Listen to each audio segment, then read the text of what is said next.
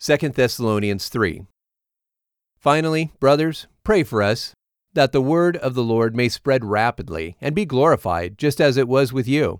And pray that we will be delivered from unreasonable and evil men, for not everyone has faith.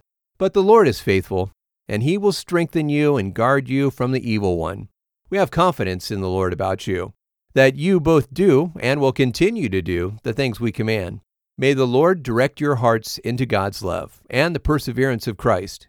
Now we command you, brothers and sisters, in the name of our Lord Jesus Christ, that you stay away from every brother who walks in rebellion, and not after the teaching they received from us. For you know how you ought to imitate us, for we didn't behave rebelliously among you, neither did we eat bread from anyone's hand without paying for it, but in labor and sweat worked night and day, that we would not burden any of you, not because we didn't have the right, but so that we would be an example, so that you should imitate us. For even when we were with you, we command you to do this if anyone is not willing to work, don't let him eat. For we hear of some who walk among you in rebellion, don't work at all, but are busybodies.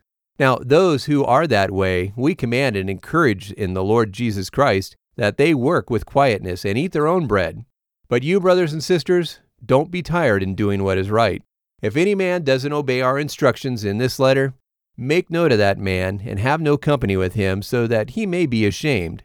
Don't count him as an enemy, but caution him as a brother. Now, may the Lord of peace himself give you peace at all times and all ways. The Lord be with you all. I, Paul, send this greeting with my own hand, which is the sign in every letter. This is how I write. The grace of our Lord Jesus Christ be with you all. Amen.